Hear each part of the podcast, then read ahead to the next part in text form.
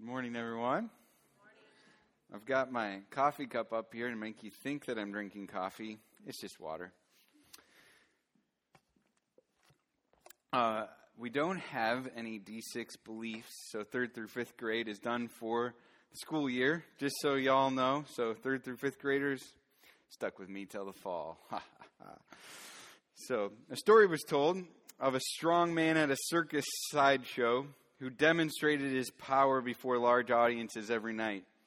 Toward the end of one performance, he squeezed the juice from a lemon, uh, lemon between his hands. He said to the onlookers, I will offer $200 to anyone who can squeeze another drop from this lemon. A thin, older lady hobbled up to the stage. She picked up the lemon, clamped it in between her two frail, bony hands. She squeezed, and out came a teaspoon of lemon juice. The strong man was amazed. He paid the woman $200, but privately asked her, What's the secret to your strength? Practice, the woman answered. I've been the treasurer of my church for 42 years. We're talking about money this morning. People tend to get really uncomfortable when churches talk about money. Here's why it has nothing to do with money, it has to do with our hearts how we steward the money that God has entrusted to us, which is all the money we have, which is everything we have, but how we steward that reveals the true condition of our hearts. So we start to get a little squeamish, we start to get a little uncomfortable because it's exposing our hearts. It has nothing to do with our pocketbooks. But God wants our heart, not our money. Yet, a heart that is God's will inevitably and sacrificially give him money. So we're going to look at Mark chapter 12 this morning. So you can start turning there. We're in Mark 12, 38 to 44, and we're going to see some teachings of Jesus on money. And he has a lot of things to say about money. Uh, he actually talks more about money than he does heaven and hell combined in his teachings in the scripture. We're going to see three different groups of people in this passage today.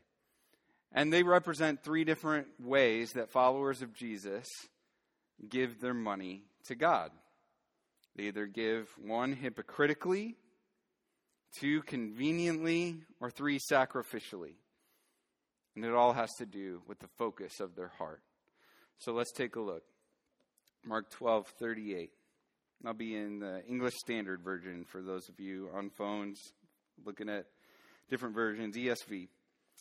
And in his teaching, Jesus' teaching, he said, Beware of the scribes who like to walk around in long robes and like greetings in the marketplaces and have the best seats in the synagogues and the places of honor at feasts, who devour widows' houses and for a pretense make long prayers.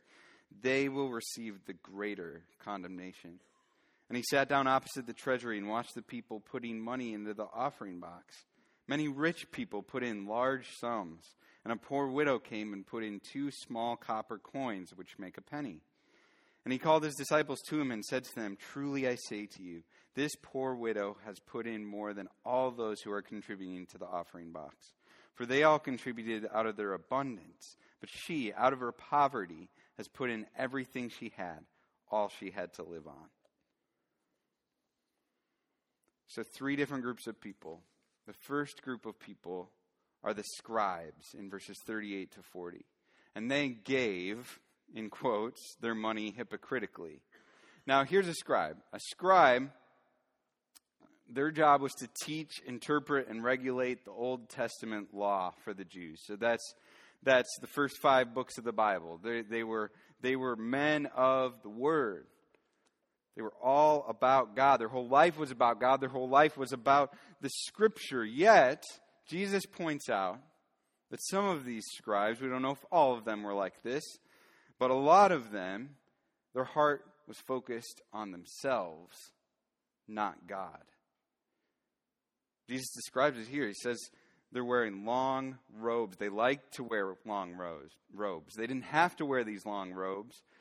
It signified devotion to the law, and they're basically just saying, hey, look at me, I'm important. They liked greetings in the marketplaces.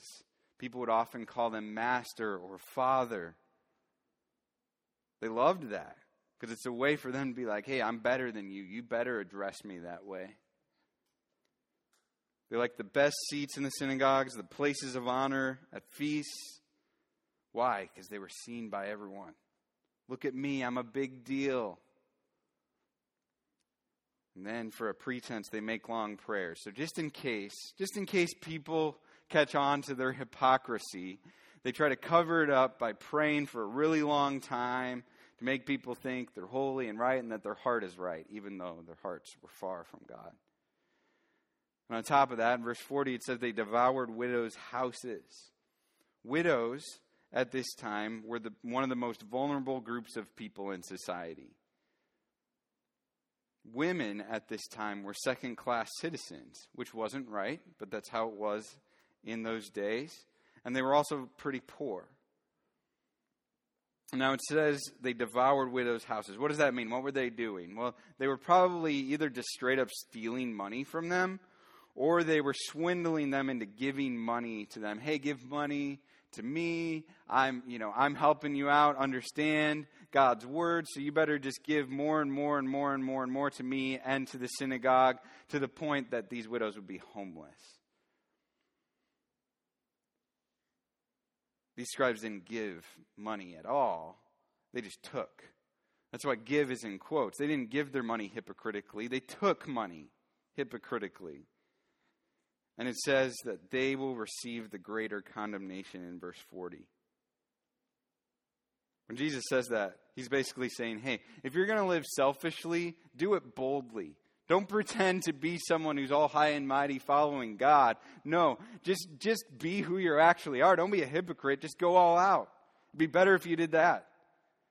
But you know what's right, and you're saying, I'm, I'm all about God, but yet you're not. Quit pretending, he says. And it says that hypocrites will receive the greater condemnation. These scribes will receive the greater, greater condemnation. And I am not 100% sure of what that means, but it scares me to death. Their heart focus was themselves. And so, you know who should be doing the most self examination when they read this passage in this room? It should be me, because I fit that description of a scribe the best. And so I've been doing a lot of, of heart checking, and I've been praying, God, keep me from putting on a good show and then having a selfish, hypocritical heart. Because that's a dangerous thing. That's what Jesus is calling them out for. But for all of us, I want to make the application that we need to give money hypocritically. And really, we need to give everything not hypocritically. Sorry, we don't need to give money hypocritically. We need to give it sacrificially. But for all of us, the question is do we give our money hypocritically? Do we just give, or do we just take rather than give?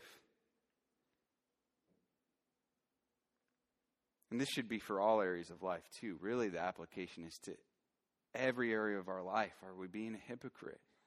Are we saying, I love Jesus and God's entrusted to me everything I have, but yet our life says different? Are we saying, I love Jesus? God's entrusted to me every cent that I have, yet my bank account says the opposite. You know, one of the greatest indications that you're a hypocrite is your bank account. If you claim to follow Jesus and give nothing financially to him, you are a hypocrite. That might sound harsh, but I ran into this stat this week. This is incredible, or at least it was to me. Um, 40% of American Christians give away absolutely nothing to things of God. 40% of American Christians give nothing. So this may sound harsh, but if that stat is true, it needs to be said. So when it comes to church, when it comes to the things of God, do you just take? It's absolutely understandable. If you're here just checking things out and you're not a follower of Jesus, it, it, it's absolutely understandable for you not to be giving anything financially to God. I get that. You're welcome here. You're, we're not asking for your money. I think it would be even a little strange if you did. I wonder why.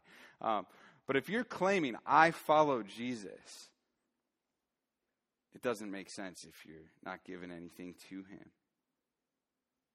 You're taking from Jesus' bride, the church. You severely misunderstand what it means to follow Jesus. See, Jesus sacrificed everything for us. And so it should produce a life of sacrifice to Him. And paradoxically, it, it, it's actually what produces the most joy. If you look a couple pages over at Mark chapter 8, 34 and 35, some more of Jesus' teaching says, And calling the crowd to him and his disciples, he said to them, If anyone would come after me, let him deny himself, take up his cross, and follow me. For whoever would save his life will lose it, but whoever loses his life for my sake and the gospel's will save it will save it. See, giving up money, giving up stuff, time, whatever God has entrusted to you, giving that stuff up actually is the secret to joy. That's what Jesus is saying. Jesus can't mean, when he's talking about denying yourself, he can't mean everything except your money. He means giving your money. He means giving everything, being open handed to God with it. And so here's a heart check to see how self focused you are or, or how God focused you are. Look at your monetary giving to God. Luke 12 34, last week, Joey pointed this out that where your treasure is, your heart will be also. And so if none of your treasure is going to God, where's your heart at? I question whether your heart is God's. So we can give our money hypocritically or take. Or the next group of people are the rich. And I don't want to focus on the fact that they were rich. That isn't the focus here. But they gave their money conveniently. They put in large sums of money, it says in verse 40, 41. So they gave money, so that's good. It's better than the hypocrite, scri- hypocrite scribes who gave nothing. And it looks like they gave a lot, at least from the outset. It says they put in large sums of money, so it had to have been obvious that they were putting in a lot of money. Okay, so what's, what's happening here? This, this treasury in the synagogue, uh, they had these trumpet shaped chests usually, and almost certainly it would have made a ton of sound when you put in money. So imagine just like taking a big old piggy bank and, and dumping it into a metal bowl, except each coin is worth like a $100. That's, that's like what's happening here. And so people are like, oh, wow, that's incredible. Look at that. So what's the problem? They're giving money. The problem is that Jesus says they contributed out of their abundance. Verse 44. They contributed out of their abundance. Or the New Living Translation says they gave a tiny part of their surplus. They're saying, God, if I if I have a surplus after I brought after I've bought everything that I want, you can have it. They're giving out of convenience. These rich people had a ton of money, but they weren't even fazed by their own giving. They looked generous. They looked sacrificial, but it was just leftovers. Here, God, here's my leftovers. And Jesus is unimpressed. Other people were probably oohing and eyeing, going, wow, look at them. They're putting in so much. Jesus isn't even faced.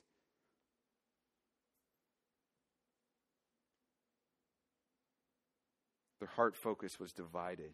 I'll give to God. I'll give to God if it doesn't cause me any hardship. But if it means not getting something I want or I need, no way. Another story is told of a man and his family driving home from church, and he was complaining about everything. He said the music was too loud, the sermon was too long, the announcements were unclear, the building was hot, the people were unfriendly. He went on and on, complaining about virtually everything. Finally, his very observant son said, Dad, you've got to admit it wasn't a bad show for just a dollar. Do you give conveniently? Do you give as long as it doesn't hurt? I also ran across this stat that the average American Christian gives 2.5% of their income a year. In comparison, during the Great Depression in the 30s, Americans, not Christian Americans, Americans in general, gave away 3.3% during one of the worst economic times in history in our country compared to 2.5% today. And it's because of this mindset. I'll give if I have some left over. Once I purchase everything I want, then I'll give what's left. Once I start making more, then I'll give consistently. And that never seems to happen. I'll give consistently as long as I don't feel it. And Jesus sees right through our convenient giving and divided hearts. He's not fooled by it. The last person we see is the widow, and she gives her money sacrificially in verses 42 to 44. And she puts in two coins. Now, a denarius at that time was worth about a day's wage. Okay? This wasn't a denarius. This was called a lepta. So here's a picture of that. That's in a hand. So very, very, very small coins. They were worth about one one hundredth of a denarius. So one one hundredth of a day's wage. So let's imagine people worked eight hours a day at this time. They probably worked way more than that. Okay, but let's just pretend that's what they were working. One of these coins is what they made in about four minutes, is what I figured. It probably barely made a sound in that trumpet chest. Nobody probably noticed this widow putting in everything she had, except for the one who mattered most God Himself. It drew the attention of God. He's like, hey, disciples, get over here. Check this out. This is amazing. They're probably like, uh, Jesus, I don't know what you're talking about. Nothing's happening. Like, you're going to have to spell this out for us. So he, he does. He's like, this widow's putting in everything she has. This is incredible. A poor second class citizen who needed this money more than anyone is giving everything to God. See, God cares about people's hearts. That's why Jesus does this. He doesn't care about the amount, He cares about sacrifice, not the amount. She gave all, her heart was all in for God. And so it drew the gaze of God. When she received money, she asked, This is God's. How can I give his money back to him? Because her heart focus was totally on God. And so, do you give your money sacrificially? We love to throw around the term sacrifice in the church. That's, that's a good term. I mean, it's, it, it's at the core of what we believe in Christianity. Jesus sacrificed himself for us. But here's what it means on, on a real street level uh, meaning it, it means giving till it hurts. Giving till it hurts. And this has nothing to do with the amount. These widows' coins hardly contributed anything monetarily to the synagogue. Yet, it drew the gaze of God. Why? Because it was sacrificial. She was giving until it hurt. Sacrificial doesn't necessarily mean all of our money, like this gal does. It could. It just means that it hurts. So let's get real practical. Let's say someone makes $40,000 a year giving $4,000 away could really hurt. But let's say someone makes $400,000 a year. 40,000 giving away 40,000 might not even be felt, and it could be vice versa as well. See, it has way less to do with the amount, and way more about does it, does it hurt? That's what sacrificial means. Maybe you're like, my giving doesn't hurt. You got me. And it isn't sacrificial. But I want to. I want to be there. Where do I start? Well, I'm glad you asked. Um, 10% of your income is a good starting point. And I always struggled with this because people would use this passage in Leviticus to back it up. Okay, so let's just check out the passage. It's on the screen for you. It's Leviticus 27:30 says every tithe, which literally means 10% of the land, whether of the seed or of, of the land or the, of the fruit of the trees is the Lord's. It is holy to the Lord. Now, I used to give the excuse that was only for them, that was for the Israelites. At that time, that doesn't apply to me, so whatever. But then I ran into this quote by Randy Alcorn in The Treasure Principle, great book, by the way. He says, It seems fair to ask, God, do you really expect less of me, who has your Holy Spirit within and lives in the wealthiest society in human history, than you demanded of the poorest Israelite? And then it started to make sense to me. If God is asking these poor Israelites to do that, and that was his standard then, it seems like a pretty good place to start now. And it's just the floor, not the ceiling. I think people think of it, oh, well, once I get there, I can stop. No, well, you, you could be giving 10%, like I said earlier, and it not even hurt. So it's not, it's about your heart, and it's about sacrifice. Now, I understand. I understand that not all of you grew up in a Christian home like I did with a Larry Burkett bank with three different categories, okay? And there were three different shaped like three different buildings. You had the you had the bank, you had the store, and you had the church. And my parents would make me give 10% in the church, and then I forget what, another percentage in savings, and then the rest into the store. And so there was never anything in the store because I was always spending it. And savings wouldn't last long either. But, but I would faithfully give to the church one. And so I understand that not all of you had that growing up and have that background like myself. And so you might be here this morning, you're like, 10% just sounds like a ton. Like, I'm used to living on this amount. And so that would that would just destroy us. Well, why don't you just start with 2% then and work your way up? Why don't you start with 5% and work your way up?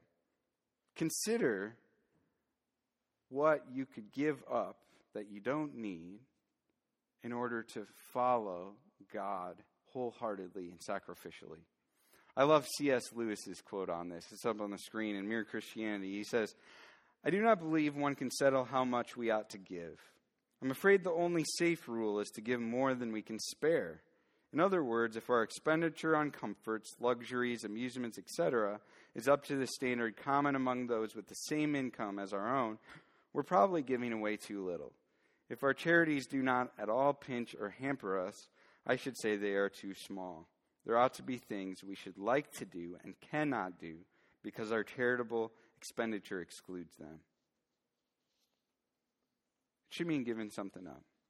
Way less to do about the percentage, way more to do with are we being sacrificial? Are we giving till it hurts?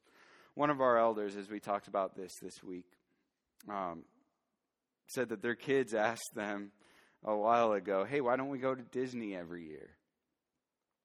Why can't we do that, Dad? And he's like, Well, we could. We actually do have the money to do that. But we are choosing to give sacrificially to church and to God. And so that's why we can't do that every year. It's incredible. It's what it looks like in real life.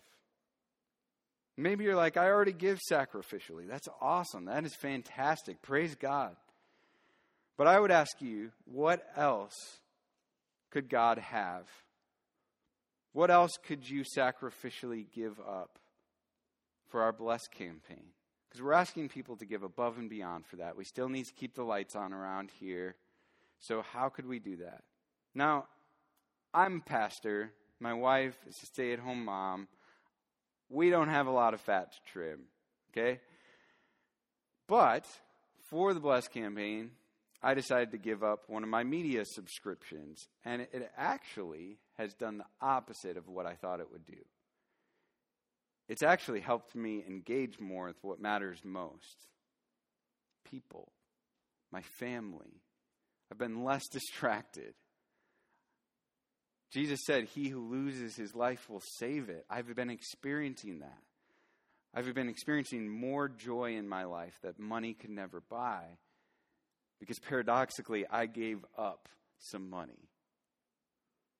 See, it recalibrates our hearts when we give sacrificially. The last thing I want to say about this passage this morning is that we need to give our money to God, not to institutions. We need to give our money to God, not to institutions. So this widow was giving to the very system that stole from widows. Did you catch that? There's a reason these, the, these passages are back to back. Okay? We see that these scribes are, are preying on widows. And then Jesus goes, Hey, look at this widow giving back to that system and institution that obviously was corrupt, right? Why did she do it? She wasn't giving to the institution, she was giving to God. And that was her mindset. Now, we need to be as wise as possible with our giving. Absolutely. We need to be as wise as we can. Proverbs has a lot to say about that. We need to give to things that really matter to God. Absolutely. And Stonebridge Church is a wise investment into what matters most to God. I mean, first, it's a church. Like I said earlier, God calls the church his bride. It's of utmost importance to him. And here at Stonebridge, we give 12% of everything that comes in, and we, we hope to increase that as the years goes on. We, we take that and give that out to missions so that people who've never even heard the name of Jesus get to hear the name of Jesus and hear the gospel for the first time. So when you give to our church, that's what happens. Every cent is also used to help people know and obey Jesus, and it's an investment in the next generation. But that, at the end of the day, Stonebridge Church is run by humans. Every institution, every missions agency you can give to, everything that is of God, that, that would even be a wise investment, is still run by humans that make mistakes. But guess what? It doesn't matter because we're not giving our money to humans, we're giving our money to God, and that needs to be our mindset. I had a shift in my thinking a few years ago. When I was the first couple years when I was in ministry as a youth pastor, I used to think, well, I'll give my money to God, but I'll do it in other ways besides the church because it feels kind of cyclical because like I'm paying my own salary. That just feels weird. So I, you know, I'm not going to do that. But the more I read scripture and the more I talked with, with other wise people, I realized that was a totally messed up view. Why? Because I'm not giving to the church I'm giving to God. And why would I not? Why would my bank account not reflect what my heart was all behind? Because I was all about this church, and I am all about Stonebridge Church. My heart totally aligns with what's going on, and I have no hesitation giving to that. So, why would my bank account say differently? Maybe you have a divided heart with giving to church because you've been treating it as giving to people rather than giving it to God like I was. And I would encourage you to ask God to recalibrate your heart. So, how do we do that? How do we recalibrate our heart? Well, at the end of the day, we can't. God has to fix our hearts. I, I, there's not anything I could tell you this morning that would change your heart. That is a work of the Holy Spirit that has to happen within you. But one way we can help kind of set the gaze of our hearts into the right place when it comes to being sacrificial with our money is by focusing on God's sacrificial gift to us. John 3:16 I'm sure many of you know it for God so loved the world that he gave his only son that whoever believes in him should not perish but have eternal life. So God gave. Let's just break this down. Let's try to forget that you know this verse for a second and look at it with fresh eyes. God gave. If anyone had a right not to give to sinners who spit in his face with their sin to a holy, perfect, pure God, it would be God. He didn't owe us anything. Okay? In fact, what he owed us was judgment. But he gave. And he gave up his very best. He gave his one and only son. And he gave till it hurt in the most sacrificial way possible the death of his son on a cross. And he gave us his very best. Because of that sacrificial gift, we get eternal life with him. We get to be called his sons and his daughters. He's not just giving away, oh, I suppose I'll give a little bit. No, God gave everything. Tell it hurt for us. And that is our example when it comes to giving. We're going to do communion during the next couple worship songs in a few minutes. It's going to be available in the back during the next couple songs. And I, I want you to take it, bring it back to your seat, and just look at this cross up here. And I want you to be moved by the sacrificial heart of God, maybe for the first time or maybe for the millionth time. But that's my prayer that, that God would move your heart as you, can, as you contemplate his sacrifice for you. He shed his blood for you. So as you drink that juice, remember, Jesus sacrificed himself. His blood bled for you, your sin. And his body was broken and beaten and so the bread represents that, his broken body for you. See, God really leads the way. He wouldn't, he wouldn't have had to do this. He wouldn't have to lead the way. He's God, right? But he does. He leads the way Instead, he's an example of what it means to live a sacrificial life. And as you contemplate his sacrifice, contemplate what he's calling you to sacrifice financially. You know, it's, it's unthinkable and it's hypocritical for a heart to grasp the generous, sacrificial, gave till it hurt heart of God and then not respond with sacrificial giving of money to God. Let's pray.